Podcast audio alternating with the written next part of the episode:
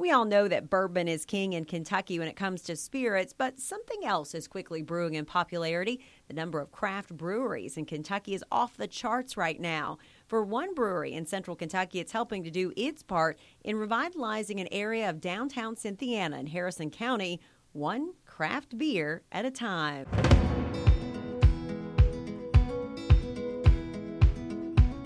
From WKYT Podcast, this is Uniquely Kentucky. I'm your host, Amber Philpott. Welcome into another edition of Uniquely Kentucky. This is the first time we're taking the show on the road. I have hit my hometown of Cynthiana, and we are, I guess this is the first time I've ever sat down with somebody where they're drinking a beer. I should be drinking a beer. Um, we're having a good time. We are in Cynthiana at Maiden City. I'm with a good friend of mine, Alex Caldwell. I guess you would call him the co-owner, maybe master brewer here. uh, I've known Alex for probably the better part of 10 years, and I've always known him as the guy that just loved to drink beer and weird beers. Is that right, Alex? Uh, yeah, that's that's sort of the, the stigma, as it were. But when you're in the craft beer world, in this part of the United States, you kind of get that mantra because craft beer hasn't taken over here yet. So it's, it's just one of those things I've always been into. Yeah, let's talk about um, first of all, you opened Maiden City here, took a gamble on doing craft beer in a small town. Sure. What in the world were you thinking? Um, I'm not real sure, quite honestly. Um, there were a couple different things that, that factored into to this decision, and meeting Austin and Jamie, the, the two other owners that are also from here, um, played a huge role in that. And um, I had just won a competition at West Six, and they felt like there was some positive momentum there. And Cynthiana, I think the previous year had started what they call the Summer Concert Series. They were having some food trucks come in that were also serving craft beer, and we had heard that the craft beer was moving for those events. Now, that's a very small sample size, but we felt like if we could get started in Cynthiana for a relatively you know, moderate price, um, not the same as Lexington or Georgetown by any stretch, we'd give it a go. And so we certainly took a, a leap of faith to a certain degree, but we, um, we you know, played the cards pretty close to the vest, and it's, it's worked out really, really well. For folks that maybe don't know a lot about craft beer, you just look at the numbers and you know it's growing. So, some new numbers say in 2018, uh, the number of craft beer breweries operating in the U.S. topped 7,000.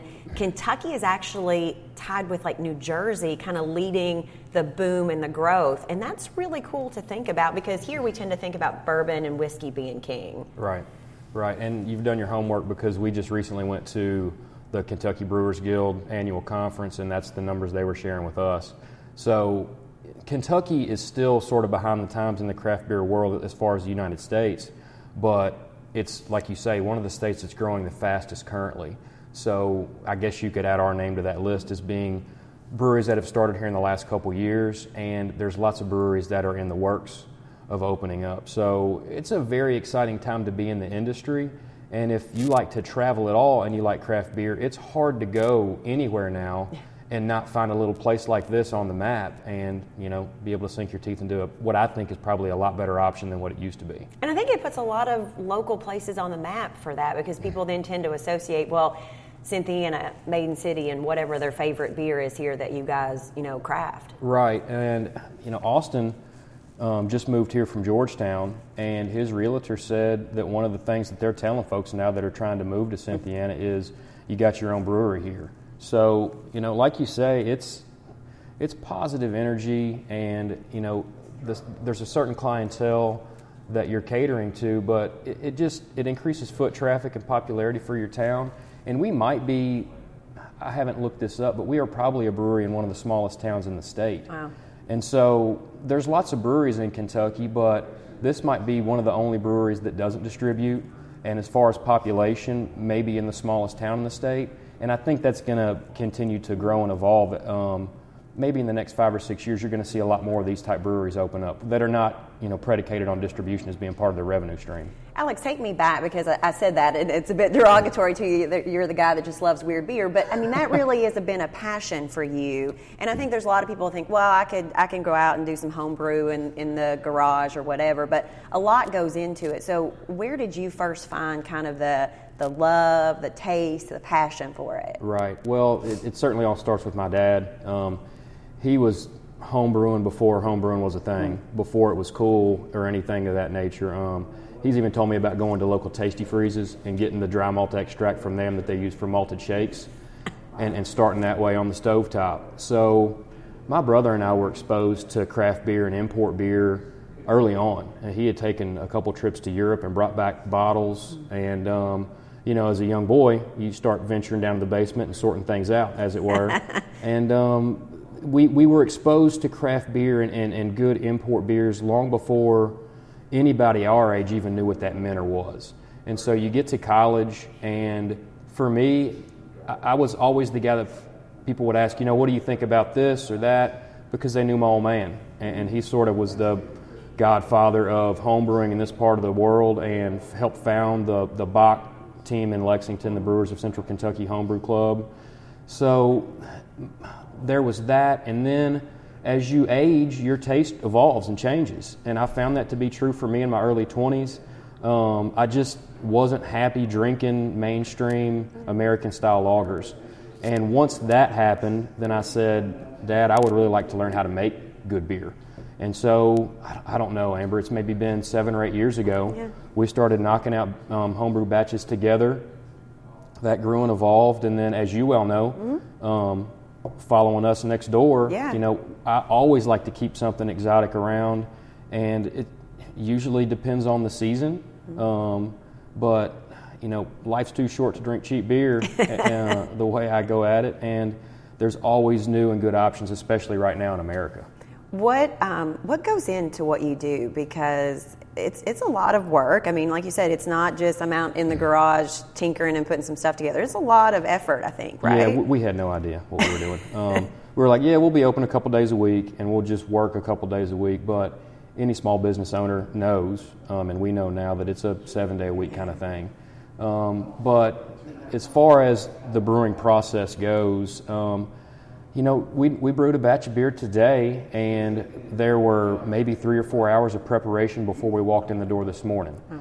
So there's that component. Then the actual brew day for us is a six or seven hour day.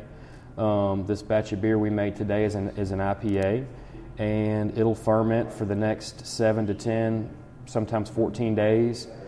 And then after the firm, primary fermentation is over, we'll get it cold, which will help drop a lot of um, proteins out of suspension. And then we'll transfer it to what's called a bright tank. Mm-hmm. That vessel allows you to carbonate the beer. It gets it really cold. Mm-hmm. Then we can transfer from the bright tank into kegs.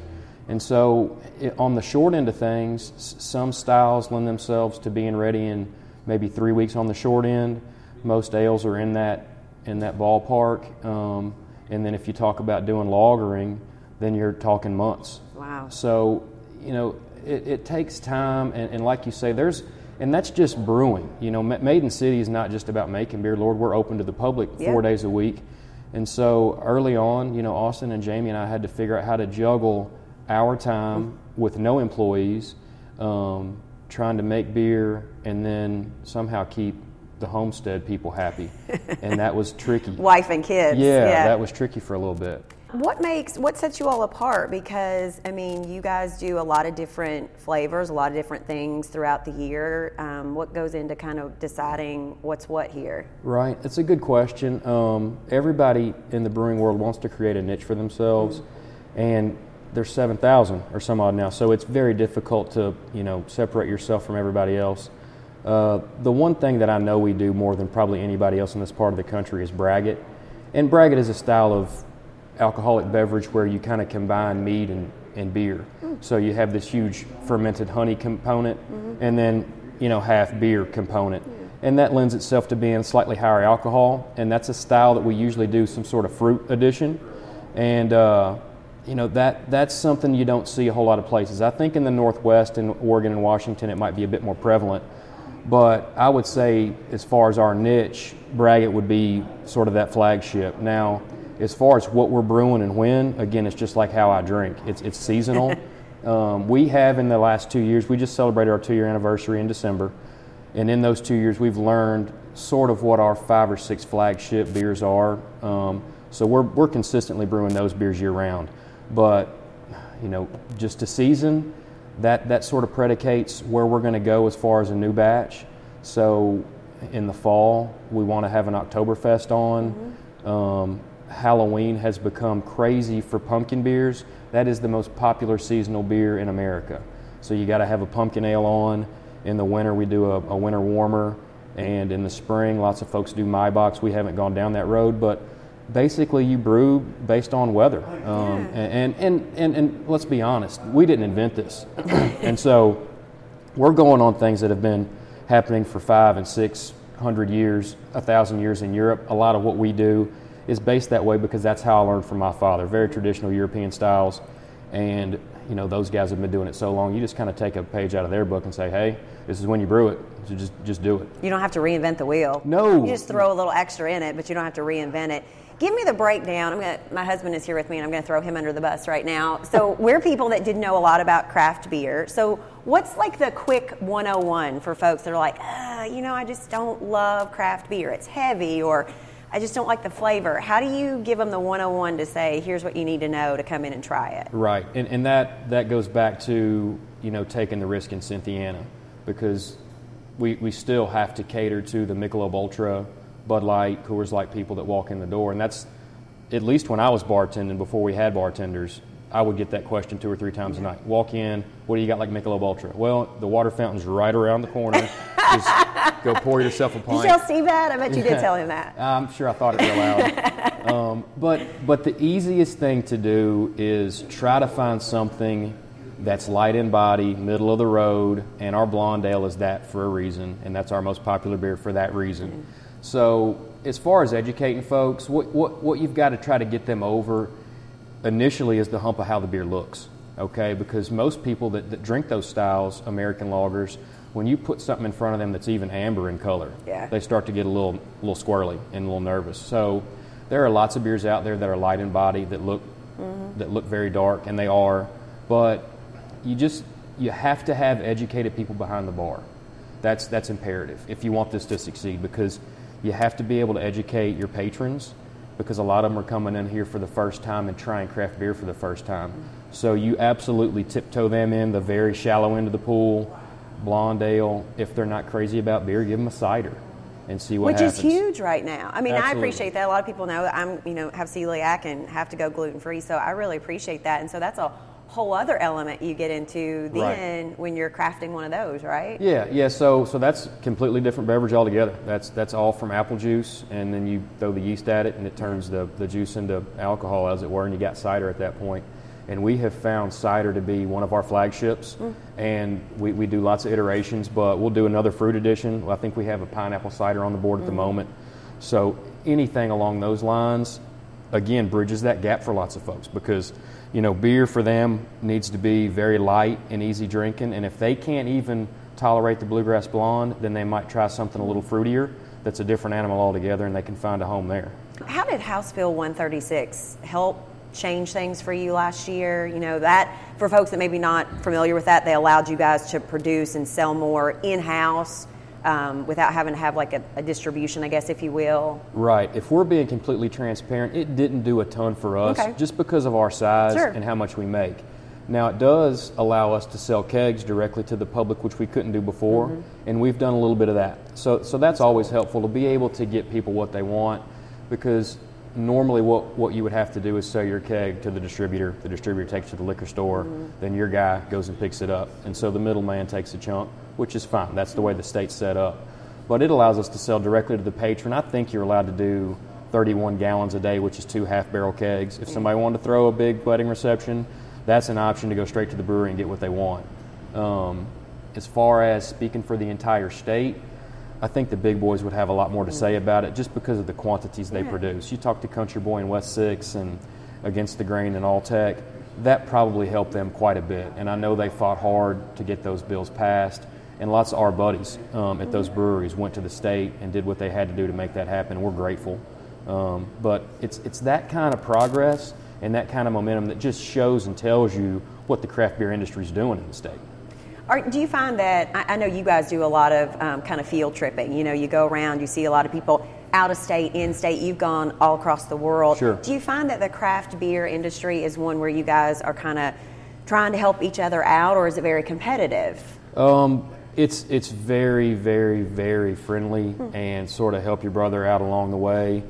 I inherently am ex- extremely competitive. yes, so, you are. So it's it's hard for me to wrap my mind around, you know, everybody being that generous. Mm-hmm. Um, but that's exactly what that community is. And even before we started Maiden City, you know, my father and I and, and my wife Tara, you know, we would go on beercations, as it were. Mm-hmm. You know, mm-hmm. and basically everywhere you go, you're trying to find a new spot, a new brewery, um, a new beer or style you haven't tried. And, and the whole time you're doing that, you're networking, not, not thinking about it so much. And everybody's always grateful and gracious and wants to talk. And and um, you know that's that's just part of it. And, and I don't know how other many you know how many other industries sort of operate that way. But you know it's not uncommon for us to you know need a, an ingredient from time to time. And I could call anybody in this area that's cool and, and they would they would open up the doors today if they weren't open get me what I needed so we could knock out a batch of beer so it's very friendly and to take it to another level, we don't we don't possess keg washers, and that's part of the process for us. Is mm-hmm. once the keg's been emptied, we got to get it clean so we can put new beer in it. And we know everybody at Country Boy Brewing and their their new distribution center mm-hmm. here, just outside of Cynthiana in Georgetown, and they've allowed us to come over there and wash kegs. So it's it's that kind of community that just really pushes this forward and it's it's amazing to be a part of. Since you've opened, it's been amazing to me being from a small town to come in here on you know when we're in for the holidays. But now, I mean, you guys have, have made a niche for people on nights where you're just doing trivia or you're doing now you've got you know a big dart section in the back what has that been like to see because you're you're from bourbon county originally you made home here in Harrison County. What's that been like to see this kind of place bring people together of all ages, really? Right, and, and I'll have to say that I am from Nicholas County. Um, you were on the line. I'm yeah, sorry. I, I mean, gave you bourbon. Yeah, it's, it's I, all good. It's I all realize good. that, buddy. Yeah, I'm hooked town. That's okay. Um, through and through. It's all You're good. You're so close. I'm i went sorry. to school at Paris, so that's I know that's, that's where I got. Yeah.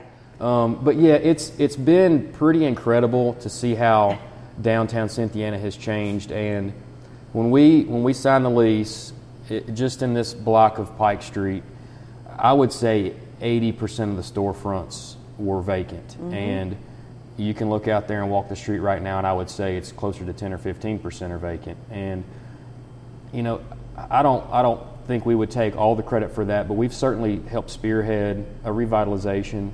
And like you say, the food trucks, mm-hmm. um, the trivia, the darts are all things that, that Cynthiana hadn't as far as I know, ever had. I'm sure there were dartboards and things of that nature, but it's created um, a viable option for entertainment for a demographic that was leaving Cynthiana and Harrison County.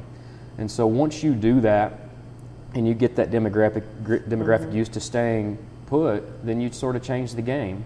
And that's why I think you're seeing a lot more foot traffic downtown. You're seeing more storefronts that are open for business, and it's it's been incredible to be a part of. But it, it you know, we're not making a ton of money here. Right. But but the pride you get from from doing such a thing is so incredible that it just forges you ahead. You obviously want to make the best product you can, um, but just the support you get, and even on slow days on Sundays, you know, we, we got Sunday sales passed here early on. Mm that, those are the days where people tend to come in from out of town mm. and they're, they're trying to check a box off the list of a brewery they haven't been to, take a nice Sunday drive, let's hit up Maiden City.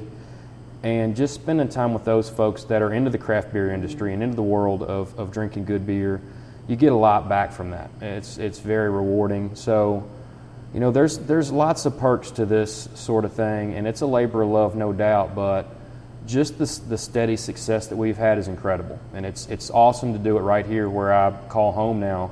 And uh, you know, people know who you are when you, when you do that sort of thing in this size town, and it's something my wife and I are super proud to be a part of. A lot of people, maybe if they're not from Cynthiana, they don't know Cynthiana is known as the Maiden City. So, kind of talk to me a little bit about incorporating that history of that into the name. Was there right. some thought into that? Th- there was. Um, you know, just like we talked about, we don't distribute, and we knew early on we were going to be a small brewery. So we knew that we had to have the, the people of Cynthiana Harrison County sort of wrap their arms around us. If we didn't keep those people at home drinking our beer, we were going to have a hard time surviving. So circle that back to let's name this place. What, what, what's the thought? And so we wanted to find something that made sense for here. And the moniker of Cynthiana, unbeknownst to me, was the Maiden City, is the Maiden City, and the little story that goes along with that, you know, makes good sense to us. And we just thought that would be a way for people to embrace what we're doing. And you know, this is this is their brewery, and and the reason we brew the beers we brew is not based just on season, but people come in and they ask for certain things, and foolishly we, we tend to we tend to make them, um, which is why for a brewery our size having 16 beers on tap is pretty foolish. Um, but it gives people lots of options. Most breweries our size, it's just a two barrel system, mm-hmm. might only do three or four beers, wow. and we've got 16. So we, we love making beer, and we love making good beer. We love making different beer, and if you come in here and you suggest something that's not on the board, I guarantee you in the next four to six months it'll be up there. It makes your brain start turning, thinking Absolutely. about it, doesn't it? Yeah, and, and it's, it's just like cooking. You know, as soon as you get an idea for a recipe, you you inherently want to knock it out. Mm-hmm. so we did a new beer today. I've had people bugging the out of us for. I could have beeped it. It's yeah, all right. for for an IPA. Um, uh-huh. But that's a style that's popular in bigger cities mm-hmm. where craft beer's been around for a while. and Cynthiana early on didn't care anything about it. They, they didn't want the hops. So an IPA's got a lot more residual bitterness. In the last couple months, we get more and more people requesting such things. So that means people's taste buds must be changing, or at least they're yes. you know start. I think it's really cool because at one point, you know, in this county a long time ago, bourbon whiskey there were like 30 distilleries here. So now right. I think all these years later that something like this has kind of set up shop is is really cool to kind of add to that history, if you will, of the county. Right, right, and there's a mural right around the corner mm-hmm. here with some of the old distilleries that I was unfamiliar with. Um, but yeah, it, it just it gives this community something else to kind of wrap their arms around. And the, the history in this part of the state is rich with, with bourbon history. And, you know, Bourbon County used to be a third of the state, it was, it was huge. So there were distilleries everywhere, and with good reason. The water here predicates itself for making such things. We found out early on that that water wasn't so good for making beer. so you you, um, you got to take a page out of that book and, and learn some water chemistry but we have we have evolved and adapted and, and done some different water chemistry additions and I think we're making really good beer. And we should say, you know, you kind of have to be a chemist. I mean, by by trade, by day, you are a physical therapist, right? Right. So those two worlds don't really, I guess, interchange, but they're both therapeutic in nature. Therapeutic in nature, very good. All right, um, let's let's talk about something I'm super uber proud of. I will never forget the day that I'm sitting on the set, um, have my phone right beside me. I always check if I get text messages. I get a text message from you going, "What if we named a beer after you?" and knowing you, I thought, "Oh, you're messing with me, whatever." And then I get the moniker that's up on the board at right. times through the years. Right. So it is the Philpott Amber Ale. Right. I will have to say that was my dad's proudest moment of me and probably my mom's lowest point yeah. for me. But it is so special. That really means a lot to me. Well, you're very Where did that come from? well, um, I think I think Austin might have spawned that idea, but um, you know that's that's the style. It's an amber ale, and uh, Austin's super goofy and comes up with goofy names just like I do for beers. But he said, "What if we called it Amber Philpott?" And I was like, "Uh." Let me let me make a phone call and, and, and see how that's going to go over. But after talking about it, Philpott Amber had a better ring mm-hmm. to it for that reason, and um, that's that's one of the cool parts about having a craft brewery and, and craft breweries in general. You get to make up some really silly names, and you can look at our board and, and see what we've done there. But that's that's one of the fun parts about the job. Um, of course, drinking free beers is good too. I mean, it, there's some sweat equity in it, but drinking free beer, sure. making up funny names is one of the cool parts about doing well this. it's very special to me and every time i get somebody that's come in and they either see it on the board or they're drinking it they take a picture i make sure to send it right back out. What do you think the next like wave or the next future is for craft beer? Because obviously we've seen the growth we've seen the, the boom in it. Kentucky is certainly kind of getting on board. What do you see down the pike for this? Well um, and, and, this is this is coming from the conference we just went to. Mm-hmm. uh, i think there's going to be a little bit of a shakeout. Um, i don't I don't think this area is oversaturated at all, but there certainly are parts of the country that maybe are, are going that direction. So I think what you're going to see is the people that continue to make really good beer are going to be fine. And the people that are on the edge of that are, are going to maybe get pushed um, to the side a little bit. But the numbers are already proven that the craft beer volume, drinking volume, is down in the last year. And we're not going to feel that at all, sure. as small as we are. But the big, the big boys, Sierra Nevada, mm-hmm. Sam Adams, those guys are already feeling that, and it's going to trickle down eventually. We might be five or ten years away from that, right. but I, I think what you're going to see is you're going to continue to see small breweries grow and develop, but I think you're going to see the quality of craft beer in America get better um, because it's going to have to. If you want to be viable, yeah. um, you've got to make a good product. Um, the, the other thing I'll say is it's been interesting to watch how different uh, styles of beer have evolved. When when I started drinking a lot of craft beer, sours mm-hmm. weren't weren't a big deal in America, and and that phase has sort of come and gone. So we've seen that that whole evolution of barrel aged products using wine barrels, um, port, sherry to make sour beers, and that's been very popular. And I think that's sort of on the downturn of the bell mm-hmm. curve. And right now, there's a style called a, a, New England IPA, and it's called the Haze Craze. So it's a real hazy beer, um, kind of hits you in the face with the hop aroma. It's very fruity in nature, and that's a beer that they actually just made a new style guideline for for judging purposes. Huh. So, you know, I, I kind of keep my finger on the pulse. We we still travel as much as we can now with the time that, that needs to be here, but it's it's fun to watch those things kind of ebb and flow um, with with styles and there, there's a, a brut IPA that's popular now where they're using more of a champagne style yeast, so it ferments out very dry, um, which is something that's gaining traction all the time. So it's it's very interesting to watch and see kind of what's coming down the pike. Uh, hemp beer is, yeah. is something you're going to continue to see because the hemp industry, as you well know, booming uh, is booming, especially mm-hmm. in this part of the world. Mm-hmm. So, you know, I, I wish I could, could tell you what it looks like, and I wish I could tell you what it looks like for us. Mm-hmm. Um, but, but that's the beauty of, of doing this is the only thing you can forecast is change. And, uh, you know, I hope in a couple years Maiden City looks a little bit different because if it doesn't, we've probably done something wrong. Yeah. So we're going to continue to evolve, and we're going to continue to keep our heads down and make really good beer. And, and as these um, styles change, we're going to go with them um, because that's what people want, and that's what you got to do. So, two questions I always ask my guests. Um, one, just because um, I just I think when I talk business owners and people that are out there doing things, I just want to know kind of what they're reading. Are there any books that are important to you that have helped you kind of? I don't know. Are there beer guides you love? I don't know, but that I, yeah. Um, I, I, don't things that inspire you, things that keep you going, kind of sure. on the business side. The, the inspiration comes from drinking. You go go to some place and get a get a flight and, and, try four beers and maybe four styles you've never had before and see where that puts you. Sure. Because your olfactory is going to work the memory bank, and that's what's going to cause you to, to, to be inspired, in my opinion. Now, mm-hmm. I, I, learned by doing, and, yeah. and, my dad taught me how to homebrew, and unfortunately, that's one of my shortcomings is that I, I haven't had the education, as it were, out of the book. Mm-hmm. Um, so it's, it's more just learning and, and, what feels right uh, from what I've learned hands on. So, you know, to, to answer your question, uh, I don't I don't read a whole lot of literature. Yeah. I'll find something I'm crazy about as far as drinking, and I'll look at a clone recipe, and then just from my knowledge base and what I've done in the past, I'll sort of evolve that recipe mm-hmm. to kind of make it our own. We call this podcast Uniquely Kentucky, and I love to ask my guests what you think makes Kentucky so unique.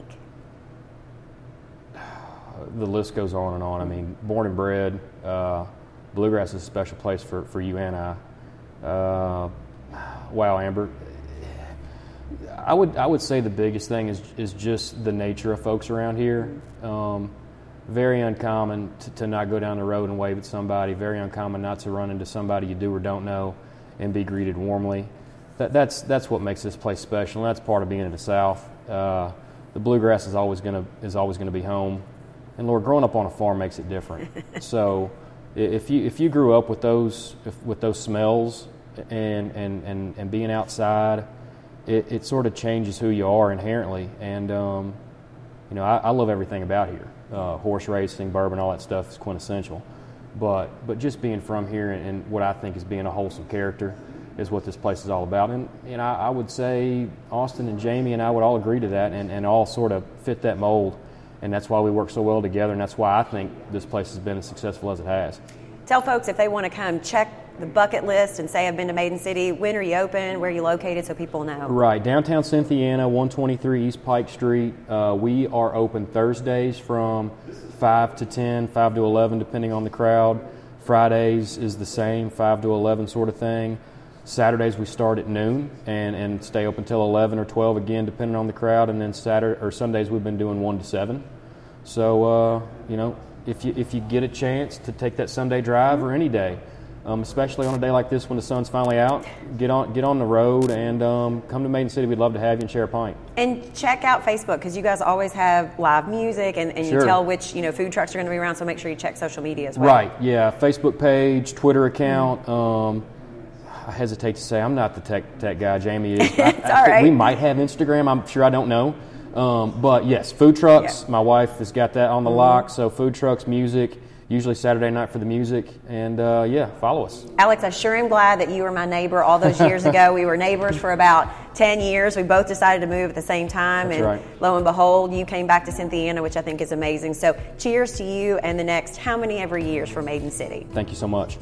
Big thanks to Alex Caldwell and the folks at Maiden City. Cheers to them on brewing some incredible beer and also adding to the craft beer boom in Kentucky. If you're ever in Cynthiana, try a Philpott Amber Ale. Until next time, I am Amber Philpott. I'll see you on the news on WKYT.